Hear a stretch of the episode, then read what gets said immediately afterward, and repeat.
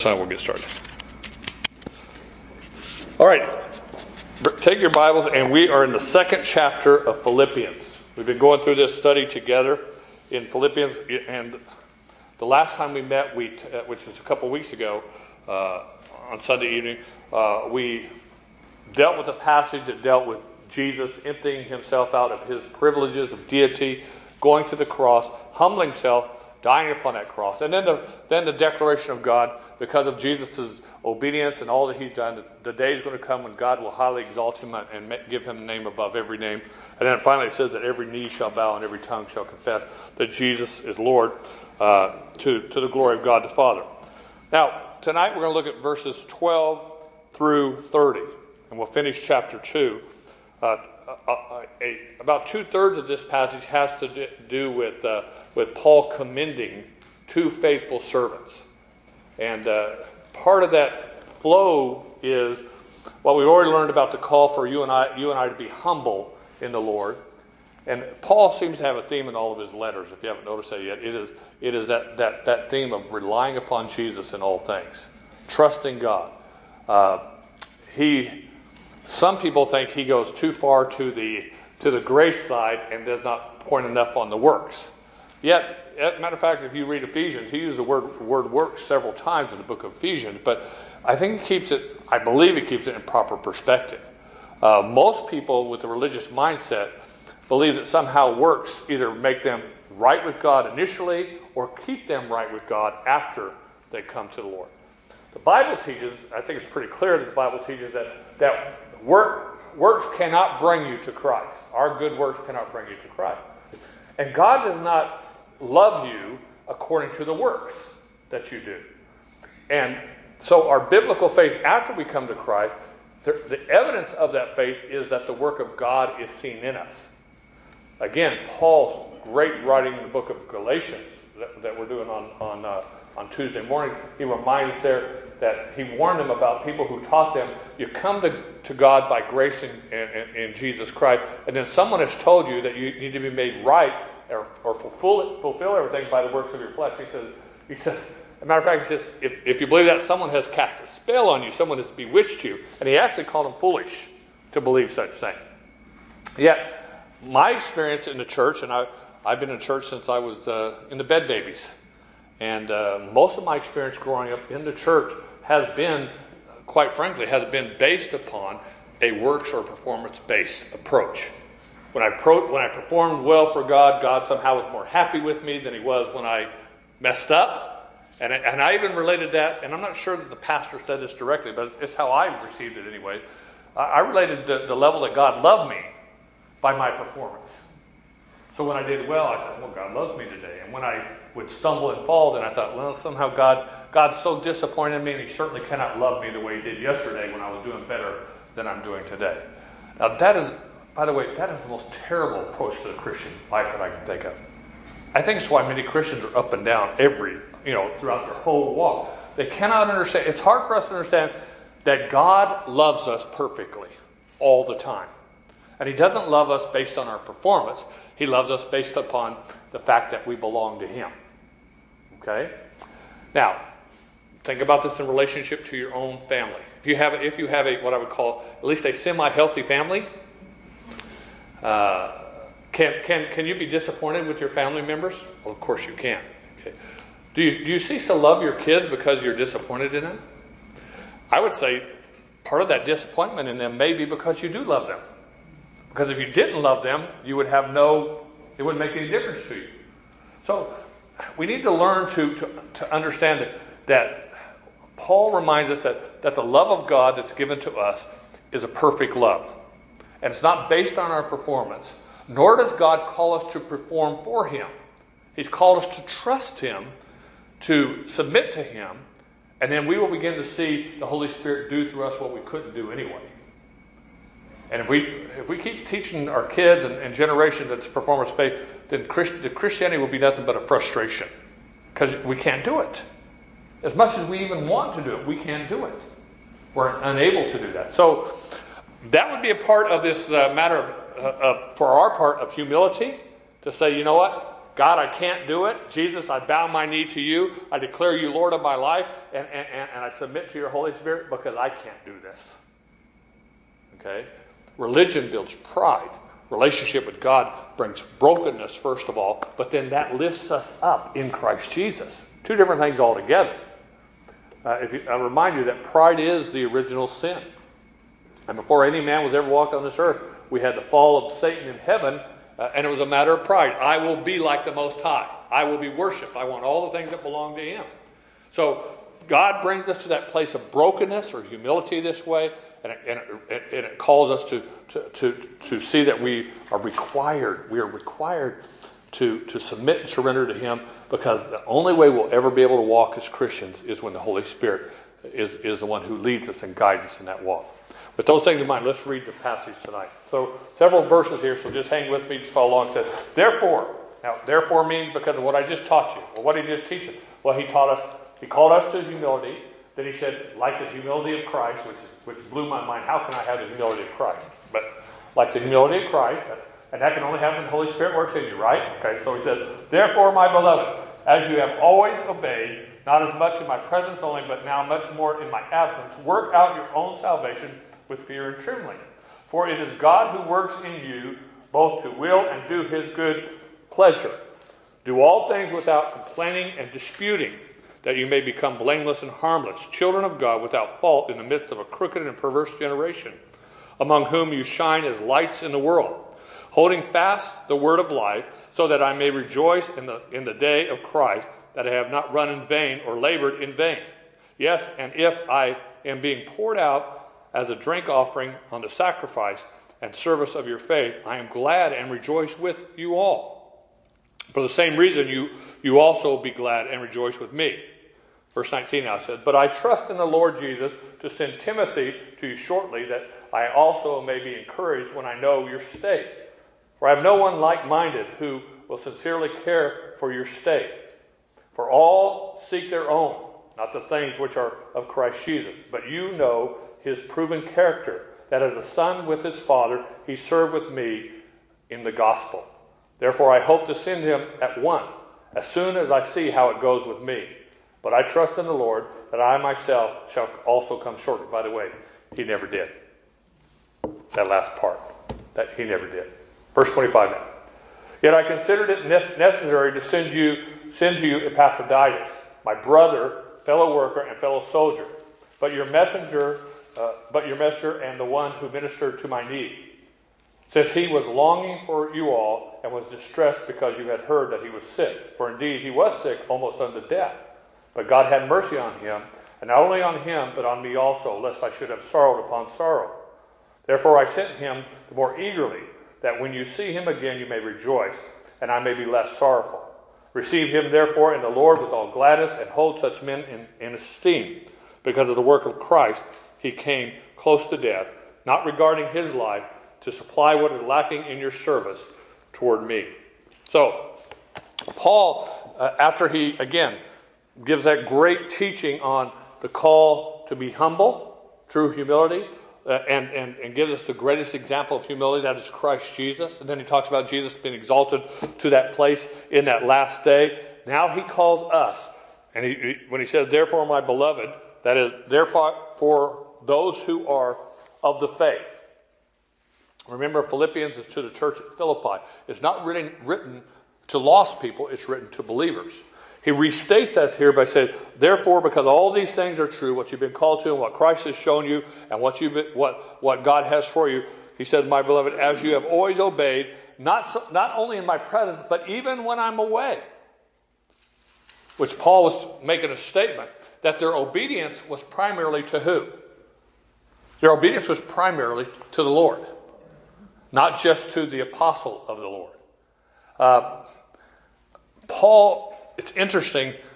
People have different views of Paul. Some people thought, think he's the most conceited guy that walked on the face. Or I've heard people say, you know, like when he said, uh, "Do what I do, follow my example," and they say, "Oh, see, he just filled up with himself." But it's really, "Do what I do as I follow Christ." But remember, it's Paul who said, you know, in, to the church of Corinth, you know, some of you say I'm of Paul, and some of you say I'm of Apollos, and some say Cephas, and some say Jesus. And he goes on to say after, he said, Listen, is Christ divided? Paul was the first one, I think, that we have recorded in Scripture that, that put down the personality driven church. Okay? That God had not called people to follow a human personality. That doesn't mean he doesn't give teachers and leaders in the body of Christ, but, but we're to follow Christ. Amen. Because what happens with that person, that, that personality, uh, goes off in the wrong direction. Well, if, if, you, if your primary uh, idea is to follow them wherever, and there are people been like that. They, I've seen people follow pastors who've fallen into to heresy and, and, and bad teaching and, and immorality, and they follow them wherever because they're their teacher. We've got to be very careful of that. And Paul even talks about this. But and notice what he says here. He is pleased with them that they continue to follow God even when Paul's not there. They continue to do what's right, even when the apostle's not there to check on them eh, or to keep an eye on them. Now, look what he says as, as he goes. He, he, goes on in the last part of verse 12. He said, But now much more in my absence. And he goes on to say, Work out your own salvation in fear and trembling. And someone said, See, Pastor, you just said it's not works, and Paul says it is works. That's, that, that becomes a problem if you just grab a portion of Scripture and just grab it. What does it mean to work out your salvation in fear and trembling?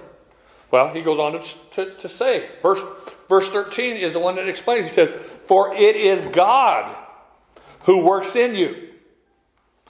I have that one underlined in my Bible here. For it is God who works in you, both to will and to do for his good pleasure. What is the work that he's called us to when he says, Work out your own salvation in fear and trembling? It is the work of God in you. Who is the one that's perfecting you? It's God in you. Who brought you to salvation? It is God the Holy Spirit who brought you to salvation, who showed you where you were spiritually, who revealed to you who Jesus Christ is and what Jesus Christ has done, and he brought you to faith. Now, you had to respond to that, but you couldn't get there unless he brought you there. So, once he brought you there and you have trusted Jesus Christ as your Savior, okay, got it now. I can just live the, the best life I can. No, you can't. Because the work of God in our salvation does not stop at the point of justification, it continues on. Matter of fact, the Holy Spirit will continually work in your life from that point, and we're talking about the sanctification part, from that point where you, where you respond to Him and trust Jesus Christ, all the way until the point that you draw your last breath.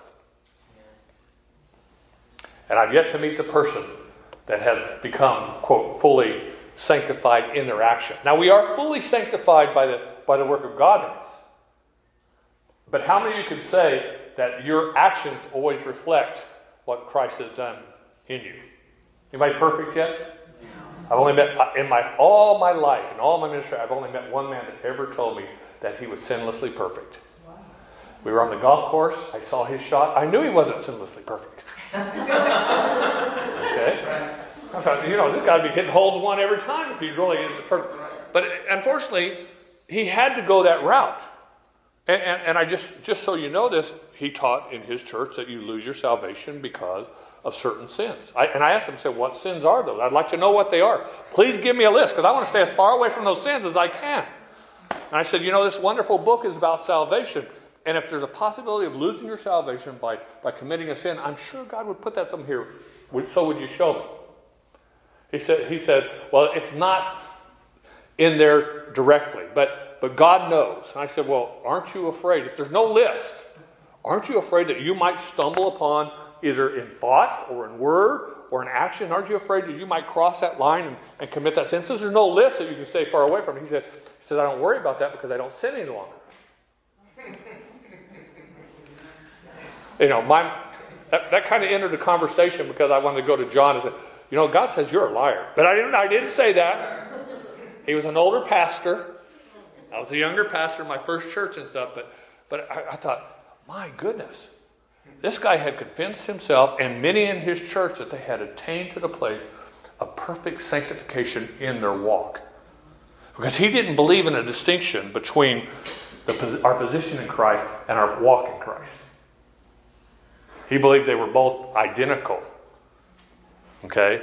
So, but we need to understand that we are justified, we are made right with God instantaneously. But then from that point, that's our position. It doesn't change. But from that point on, the Holy Spirit will work in our life to bring our walk in line with, with our profession. Now, it would be wonderful if that line of following God, like started right down here, salvation, and went, it was a direct shot right up to heaven. It would be wonderful if that's what it looked like. Mine doesn't look like that. Mine looks like they need to come in with those paddles and pop it every once in a while because it's going this all over the place. You know what I'm talking about? How about yours? Yours look like that? And sometimes it seems like it gets stuck down here. And, and, so we need to understand that, and, and isn't it wonderful that the Holy Spirit is continuing to work? He continues to have patience. He continues to show himself mighty to. So when, when he says, work out your own salvation, he's talking about that. I am saved. How do I work out my salvation? I submit to the Holy Spirit every day so, so, that, so that I am not quenching the Spirit, I'm not grieving the Spirit, I'm not being disobedient to the Spirit, so the Spirit can do in my life what He wants to do. Now, some people say, Don't you believe the Holy Spirit is more powerful than your own will? Of course I do. God can do anything He wants. God can take my will completely away. He can take our ability to make choices completely away. But that's not His plan. And I've had people tell me, I wish God would do that with me. And there have been days I thought, please take this away, Lord. But for some reason, he, he, bless you, He really wants us to have that intimate, genuine relationship with Him. There, there has to be a response, and that response is certainly initial when we come to salvation, but it's also every day. Think about it. He wants us to be real with Him every day. He doesn't want us to be robots toward Him every day. And so every day we wake up with the ability to, to respond positively or negatively to the leadership of the Holy Spirit of God. And what Paul is encouraging the church, you are saved, you are justified, but now continue to work out that your salvation. Continue to, to walk in the Holy Spirit so he can continue the work of sanctification in, in you until that day that he's going to take you home. Okay? And once we get to go home, that, that, is, that is the fullness of our salvation. We call that glorification. Think about that. No more pain, no more suffering, no more sin, no more temptation. That's going to be pretty cool, I think. Hallelujah. Yeah. So, but until we get there, um, he's told us to continue to work this out. But remember, it is God who works, who works and to will to do his, his work in us. So what's our work? It's really simple. Submission. The concept's simple. The application is so hard. Especially because if many of us who raised in religious homes and stuff, it, it, it's in the back. Even if we, we think we've got this, it's in the back somewhere. I still got to perform. It's in the back. I still got to help God. Instead of just saying, Lord, I surrender. I, I think we'd be amazed what would happen if the church would surrender to the Holy Spirit. I think we, I believe we begin to see things like we read up in the book of Acts. I believe that. I believe that the only thing that restrains that from happening today is us. And I don't know that we really know how to submit and surrender to the Holy Spirit that way. I always say, those poor, ignorant young Christians, they didn't know anything better than to trust the Holy Spirit. Too bad they're not sophisticated like us. We've grown, we're smarter, we're we know how to do this, and, and God, watch us, we'll do it for you. And we don't like to say it that way, but I think we do it so often. I, I think we breed this into our kids. Think about this. I've said this before. So, and it's something I got to watch a lot too. Especially when my kids are growing up and they're both in sports and stuff, and when people go, hey, how's Drew doing? Oh, let me tell you how he's doing. He scored all these, you know. How's your kid doing? Well, now they're adults, so my, my son's got a great job, and he's doing this, he's being successful, stuff like that. How's your kids doing? Almost every time we respond to how our kids are doing, we deal with performance. You see the message we get across? We deal with performance. Very rarely do we ever speak about our kids' heart. Very rarely do we ever talk about where our kids are with the Lord. And that, that message is not missed on our kids. I think as, a, as parents, we're first of all called to nurture our kids' heart. We need to teach them what it means to be to be loved unconditionally, to, to be cared for regardless of their performance in that sense. It, it, it's something that it's hard for we because we Western Christians have to do with success, success. How many read my writings today? It's on success. I mean, skipped right over. Eh, not another one. You know this thing. well, how do we how do we teach success in the church? Think about this. How do we teach success in church? Don't we always go buy the books of the guys who have a ministry that's several thousand strong or tens of thousands strong? Well, of course they're successful. Are they? They may be. I'm not saying they're not. But how do we know they're successful? Well, because they got a big building, they got a lot of people following. Really? So that, so who is determining what is successful in the body of Christ then? Isn't that the way the world does it? You say, well, Pastor, you're saying they're not. I'm not saying they're not successful. All I'm asking you and, and me to do is to start evaluating success by the way the Scripture says. I, I, you know, you you've all heard of the of the of the missionary by the last name of Carey, right? Was he a success or a failure?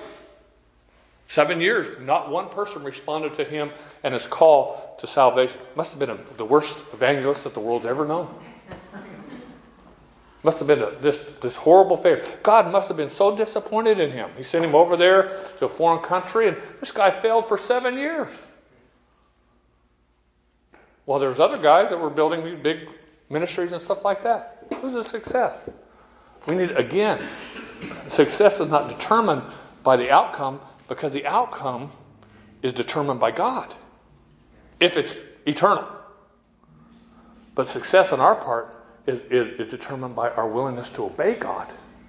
What if He puts you someplace where nobody will ever respond? Ever heard of Jeremiah? I'm not talking about David Jeremiah right now. I'm talking about Jeremiah in the Bible. Okay? Certainly a failure. By the way, what about Jesus?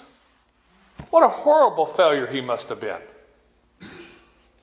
I mean, by the time, end of his ministry, where, which started out with a lot of people wanting to follow him and stuff like that, by the end, by the time he gets to the end, there's only 11 guys left. And when it all, when the, when the rubber met the road, there was only one standing there. And I think he was hiding behind his mama's skirts. I I don't know. But what a, and he dies. What a horrible failure he must have been. From every earth, think about this, from every earthly uh, way to judge success, Jesus failed. It is God who works. It is not we who work for God. It is God who works. And I genuinely believe the Holy Spirit is looking for willing vessels to say, hey, God, we're here. We're ready for you to do whatever you want to do through us. All right. So, Paul's going to give us some ideas of what that's going to look like. When you know when the how do you say, well, okay, how do we are there some are there some ways we can kind of look at and see is this really of God or is this of human endeavor? Because we're good at fooling each other, right? I would say we, we put on our Sunday go, go to meeting persona like we put on our Sunday go to meeting clothes. We know how to dress up. You know, and I, you know, there's some Sundays I know you've come here. I've come here on some Sundays, and, and I thought, I just don't even want to be here. You know, so you want me to say what to these people? You know, and I love you guys. Just think if I didn't like you. So, so, but so you think about you think about that, and and, and there are some things that Paul says these things ought to be a part of who you are if it is the Holy Spirit, if it is God who's working this out in your life. First thing he says, look at verse 14 there. He said, first indicator will be that we will be people who do all things without complaining and disputing. Well, we've already failed. Listen, there is no such as thing as a spiritual gift of complaining. And there is no such thing as being you know, spiritual gift of causing disputes. They just, they, they just don't exist. I remind you that one of the things that God says He hates is someone who sows discord among the brethren. Okay? And, and, and what He means there is the one who intentionally sows trouble among the body of Christ. Okay? What is God about? Well, God is about reconciliation. God is about peace. That does not mean that, and again, these are, there are always qualifiers. That doesn't mean we have peace at any cost. There are some things that are worth separating over.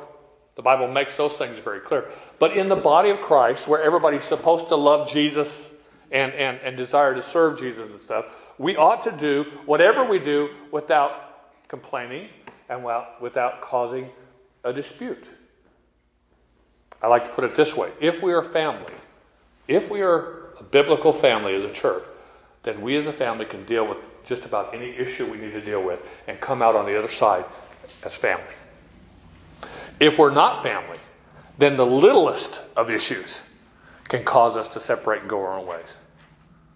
Okay? It's not about agreeing on everything all the time. It's not even about seeing everything the same way all the time. But it is about how we approach one another as we learn to grow together.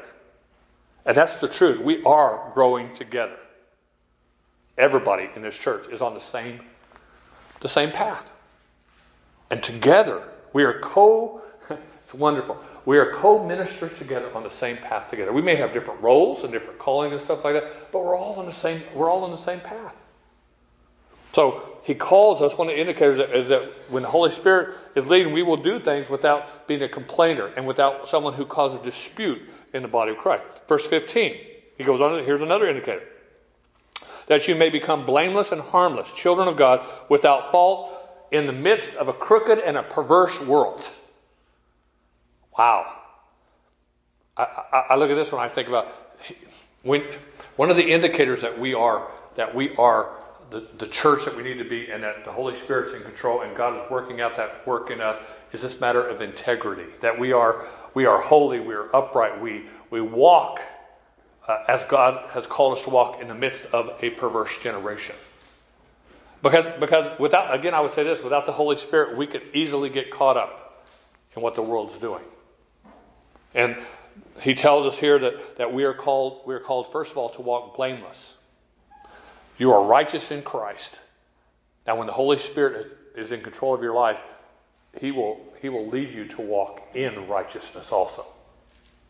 Okay? He goes on to say that we ought to be, we ought to be harmless in that sense. And, and that word harmless means there, it actually means innocent. Maybe some of your translations even say that. So blameless and innocent. It's almost like blameless and, and, and, and and, and without guilt in you. Guilt that causes someone else to stumble. Actions that are contrary to who you've been made in Christ Jesus.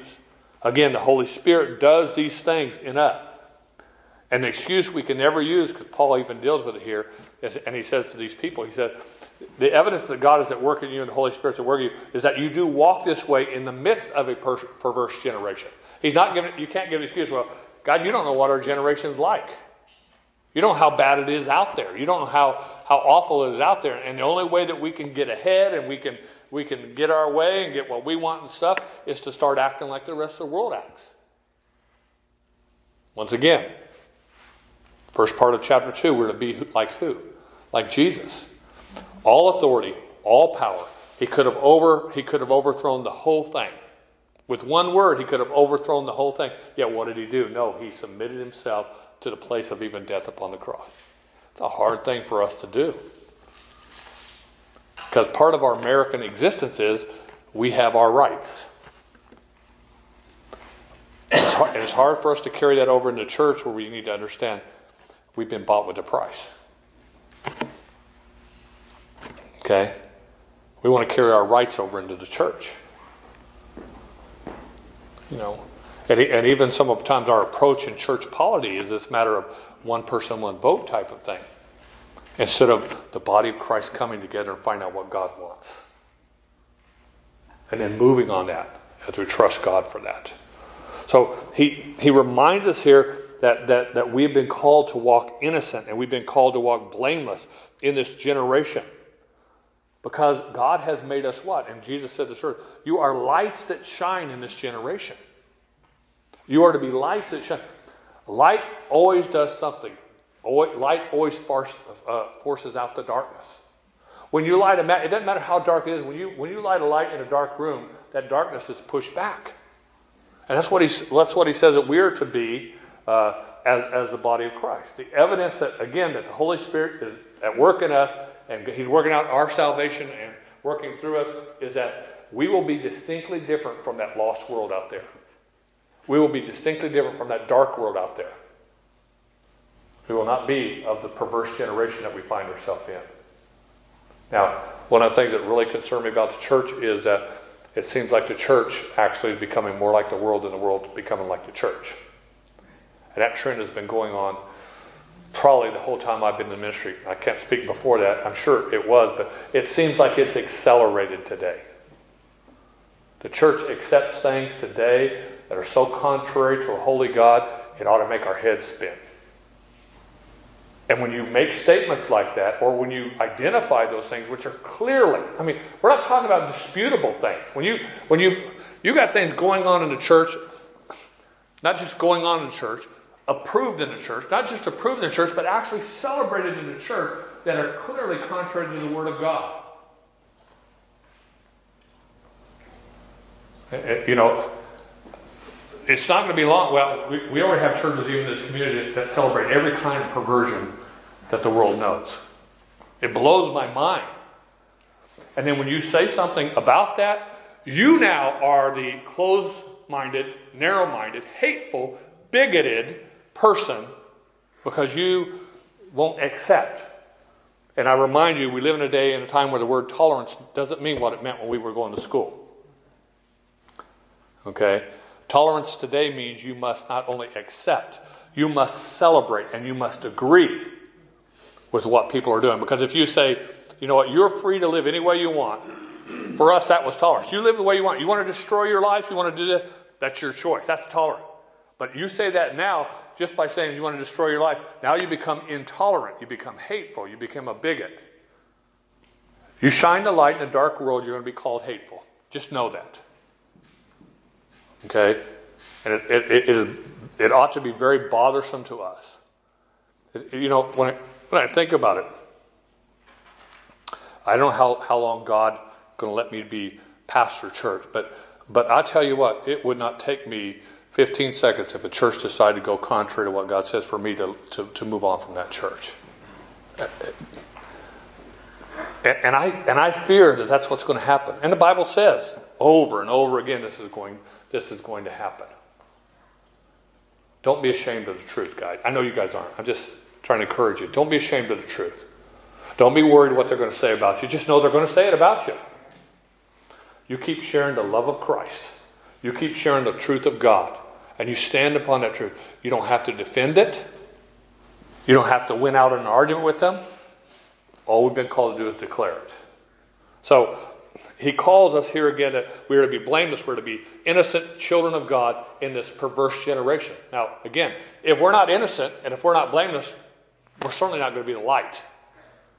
And we certainly, and by the way, we will lose our voice in the generation when we become like the world. We, they think once we go, once we become like them, everybody's going to be happy. No, sin is never happy. Ungodliness is never happy. You know, I, I, I just share with you a little bit of my, my testimony. When I went in the army, I knew that I was going to go to the army, get the GI Bill, so I could go to school and do the ministry. I knew it before I, before I went. I already surrendered the ministry and stuff. So when I got into the army, I can, of course, not perfectly, but I continued loving the Lord, sharing the Lord, walking the Lord. It was, it was who I was. I can't tell you, as an MP and, and all the things that happened there and stuff, how many times people laughed and how many people, uh, you know, I don't want to talk to you anymore. And, and uh, I, my good friend, he's in, I praise in heaven now. At that time, so I'm going to hell in a handbasket. I don't care. I kept, but I kept telling him about Jesus and stuff. Uh, so, bless you. Boy, we're going to get all the blessings tonight. So, uh, here we are almost 40, 40 years. Gosh, I'm old. 40 years later, 40 years later, and every guy, and now two female MPs that I met, every one of them are followers of Christ today. I, it blesses my heart. I don't, I don't know all their testimony. I don't know how it comes. I know four of them that, that I led to the Lord, but there, there are others and stuff and families and stuff. We lose, and that's all the grace of God. Because I was too young to know any better than just tell them about Jesus. We lose our voice when we compromise. And when we turn off that light that's within us, when we quench the Spirit, the, the fire of the Holy Spirit of God, we lose our ability to even speak in this generation. All right, let's, let's move on. The, the third thing he showed, look at verse 16. He says, Holding fast the word of life, so that I might rejoice in the day of Christ, that I have not run in vain or labored in vain. He calls us one of the evidences of, of, of those who are being led and working out their salvation by the power of the Holy Spirit is they hold fast, they hang on. Another word we use for that is persevere. That, that, that we remain in, in, in, in the walk. Now, I always say be very careful of someone you know that walk with the Lord for a while but are not walking the Lord. Don't, don't jump to the conclusion that they're not saved. Okay, that's not our place. But you can look at and say, you know what? It breaks my heart that this, who is my professing brother or sister in Christ, no, is no longer walking with Jesus. Okay? One, one of the great evidences that, that, that, that the Holy Spirit is continuing to work in our life in that area of sanctification is that He holds us in there. He keeps us there. We hold fast to what we know. We don't follow Him for a season, then we're gone. I am so grateful, and, and, and it bothers me again. I just say, you get my pet peeves on Sunday nights, so it bothers me sometimes the younger generation that looks at those who, who, who walk the walk, who have stayed the test of time, who have poured their lives into the body of Christ, and who have sacrificed so much so that, so that this church and every other Bible believing church can be there and they're, they're treated as, as almost with disdain by a lot of the young people. A bunch of old people. Listen, you know, uh, and I've told a couple of this before.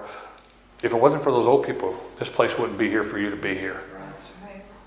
Because they've stayed, they've stayed, they've stayed the, the, the time. And not only that, they're still staying the time. You know, there is, and the Bible again tells the time will come when you'll have this big disconnect between the generations this way, where there'll be actually disdain between the generations stuff. But it is evidence, Paul says here, that the Holy Spirit is working in us.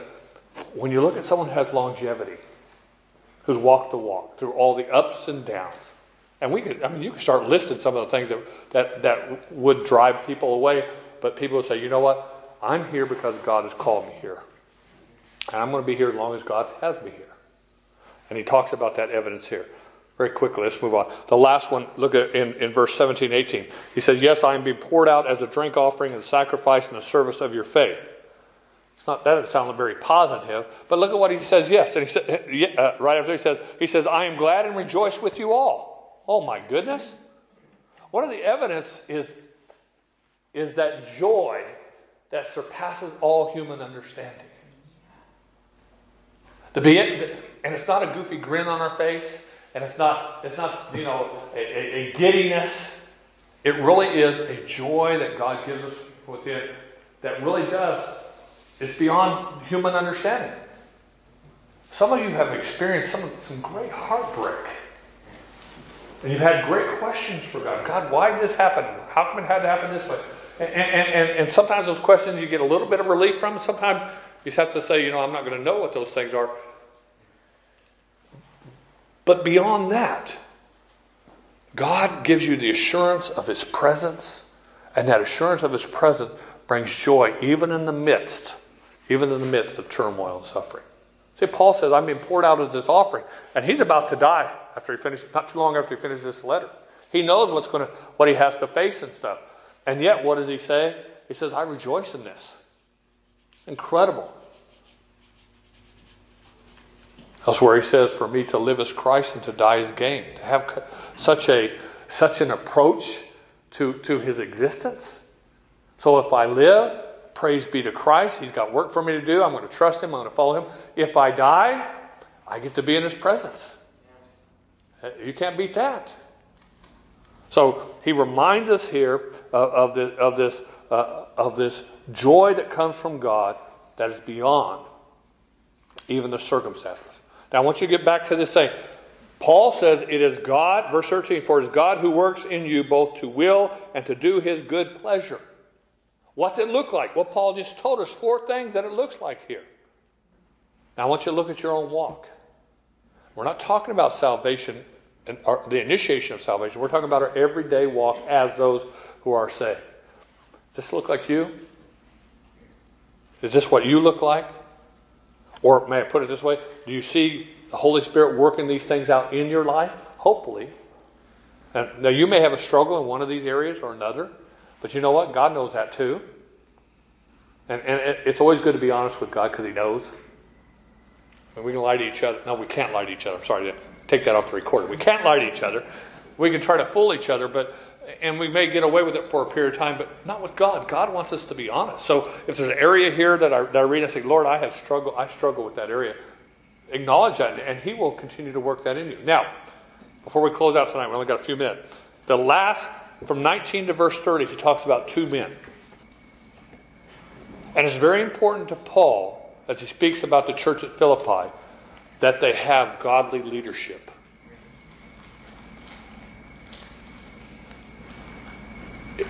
It bothers me to think about hundreds of people being walking in darkness who are in churches.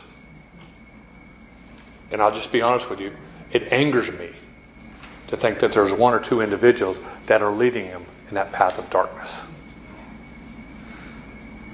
I have, I, and I, I think the Bible allows me to, have, to say this. I have little compassion on, on intentional false teachers. They need to be exposed for what they are.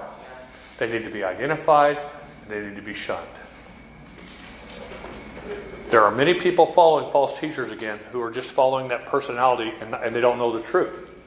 To me, many of those people need to be pitied and prayed for and loved and encouraged. That's a whole different matter from a false prophet or a false teacher. It was Paul's heart, the apostle here, that the church at Philippi have someone that could be trusted.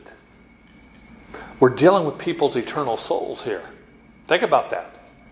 We're not just dealing with people, we're dealing with people's eternal souls. And notice what he says there in verses 19 to 24 when he talks about Timothy. He actually says this He said, I know of no one in Philippi that I can trust you with. That's what he says there. Uh, I don't, I don't know of anybody. So you see the heart of the apostle say, I'm really concerned that, that like so many other churches, that, that once I'm gone or once a good teacher's gone, then these other wolves are going to come in. And Paul even warns about the wolves that will come in, and they will, they will not spare the sheep. Jesus warned about that. And so Paul says, you know what? I have to tell you guys, I'm concerned for your spiritual health. I'm concerned for your spiritual growth, your spiritual walk. I'm concerned because I want you to have someone that is trustworthy. And I can't find someone in Philippi like that. So I'm going to send Timothy to you. So receive Timothy. He's like my own son. And I trust him. It's a huge thing. Think about it. It's a huge thing to say, to say, I trust this person with the souls of other people. It's a huge thing. And those who lead or teach, whether it be the pastor or other teachers or ministry leaders in the church, need to realize that God has entrusted us with precious souls. And there are families in the church that entrust us with the precious souls of people that they love. Or every time they bring a friend to church with them because they want them to hear something, they're entrusting that soul that they're going to hear something or they're going to hear what is true and what is right. It's not a small thing. An apostle says this here about, about, about Timothy and his concern. You'll see that in verse 21. He says, For all seek their own, and, and not the things that are of Christ Jesus. I am so fearful that, that this has become the, the, the mode of operation in, in our evangelical churches today. It, it, it bothers them that it becomes so much about the person and seeking their own and getting a following and getting, getting all these things rather than understanding that every person, no matter what position they have in the church, is called to be a humble servant of Christ and a servant to the body of Christ and to nurture the precious souls that God has put there. Paul says that. You know, I, tell churches it's not a small thing to call someone to be your pastor. It's not a small thing. And unfortunately, again, much of the criteria that churches use to determine who's going to be their pastor has very little to do with the man's spiritual walk as much as it has to do with where they've been, what they've done, how many degrees they have, all these kind of things. Very rarely have I ever been asked in churches, to tell you honest, about my, about my own personal walk. The committee that was here, they were kind of nosy. they want to know. Did I have private time? Did I have prayer time? How do I approach the word? All these kind of things. They were so nosy they spent, I don't know how long they spent. It seemed like a month and a half at our former church, coming into every service that we had, including prayer services. I remember Howard Smith sitting right next to me in a prayer service. I said, I really need to get over your house and talk to you about joining the church. He said, Well, I don't know where, you know. They were there, checking out everything. To them, it was not a small thing who, who would be the next pastor of this church. And it shouldn't ever be a small thing. And it's not a popularity contest. I said the same thing to this church that I said to every church that, that's considered me as pastor. You pray. If it is not God's leadership for me to be your pastor and you vote no, I'm okay with that. I'm okay with that. It is a huge thing. And I've served under two pastors that treated people's souls like they were meaningless. They were in it for their own. And they destroyed families and lives. And some people are not following Christ today because of what these guys have done. It's not a small thing. Paul says, I trust Timothy. Everybody else I see there is for their own. They're just there. They're, they're going to take the leadership reins and they're going to do what they can do so, that, so it's for themselves. So he, he calls them to, to look for leadership, to follow leadership that has that are, that's following Christ. And if you don't see that in leadership, they shouldn't be in leadership. If they're not in the church, if leadership is not following Christ, they shouldn't be in leadership. Then he goes on to talk about a man by the name of Epaphroditus. And I don't have a lot of time to talk about this, this man, but Paul was blessed by this guy. And clearly, Paul loved Epaphroditus. And we don't know what caused him to get the place to but Paul actually said whatever was ailing him, whatever happened to him, it was because of his because of his following the Lord. So he was a man who actually laid it on the line. He was willing to lay down his life for the cause of Christ. And Paul says, This is another kind of guy I'm going to send to you. This is a guy who is willing to give up his life for the cause of Jesus Christ. Now, you can't do better than that. It's not about him, it's not about his comfort, not about his safety, not about riches, not about any of this thing. It's about he wants to serve Jesus, even if it, even if it cost him his very life. That's the kind of man that Paul would recommend to the church. It's the kind of life and the walk that God's called us to also. Jesus talked about being a disciple. He makes it very simple. If you're going to be a disciple, you need to deny yourself. That's everything. That's a hard thing. Deny yourself. Said, then you need to take up the cross. remind people that's not your cross, that's his cross. Uh, your spouse is not your cross to bear. Everybody got that? Well, yeah, Pastor, you don't know my Yeah, I know your spouse. Anyway. but that's not what he's talking about. He's talking about the cross. You can't be ashamed of the gospel the cross of Jesus Christ. And then the third thing he says, you need to be willing to follow Jesus. Which means he's the leader. And wherever he leads, we need to be willing to go. That's a Timothy. That's an Epaphroditus. That's a Paul. That's supposed to be in us. Let's pray. Father, thank you for your word. Thank you for your promise, and thank you for your call. And thank you, Lord, that, that you have not ever called us to do this on our own. Teach us how to respond. Teach us how to, how to submit. Teach us how to surrender. Lord, knowing that you're the only one that can, can do your perfect work through us. You've not called us to perfect ourselves, but to submit ourselves that you might perfect us to be the people you want us to be. Lord, I thank you for, for the godly leaders you put in my life, those men who loved you, and ladies who've loved you, and who taught me from the very early age, and who lived that. And I'm so grateful for them. Lord, I pray for your church. I pray uh, that your church will be awake and alert, and your church would have a, your heart and listen to your voice and find for itself leaders that reflect what you speak of in your word so that the body might be the light that you called it to be in this world. Thank you for your grace and your mercy. Thank you for your promise of your Holy Spirit.